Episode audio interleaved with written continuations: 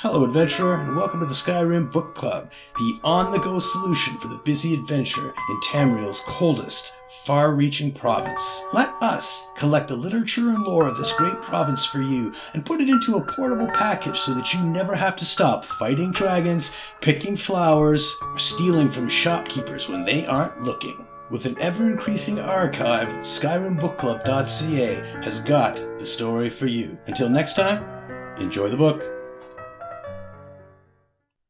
Notes on the Visitor's Guide to the Shambles by Boss Kizo.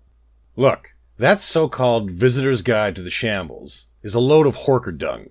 Dalamar wouldn't know the Western Warrens from Skane Row if he blundered into one of Shermita's webs and got served up as a banquet to her pet spiders. The entire purpose of that pamphlet is to entice mortals to leave the prominent districts to better appease their Daedric overlords. Let me give you the real story about the Shambles. First, Forget about those Skane Row spider demons and Enzir's blood-crazed Dremora. Shermita and her invisible web can keep the east side. It's full of spiders now anyway. Enzir's vanquished, on the other hand, have no sense of loyalty. They abandon whatever prince they once served, right? So how long before they turn on each other? Any cycle now is my guess. And when that happens, the shambles will totally fall under the errant's control. Except for Skane Row. I hate spiders. Here's how the pamphlet should actually read entryways. You can find doors that lead into the shambles throughout the northern sections of Fargrave proper, including a major entrance in the Fargrave crafting plaza. Remember to carry a full coin purse with you.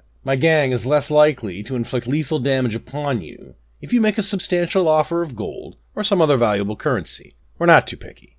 Markets. The markets located throughout the Western Warrens are the best markets in the shambles. And I'm not just saying that because we get a cut of all their business. We do, but I really do think they're the best.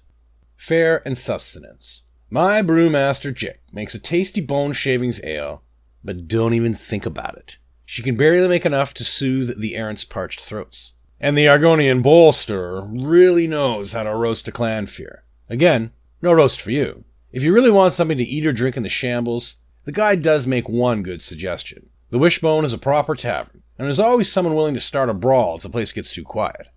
Local flavor. What does this even mean? Anetalias? He's a cheat who never hands over everything he owes. I need to remember to take care of that next time. Safety. This is the shambles.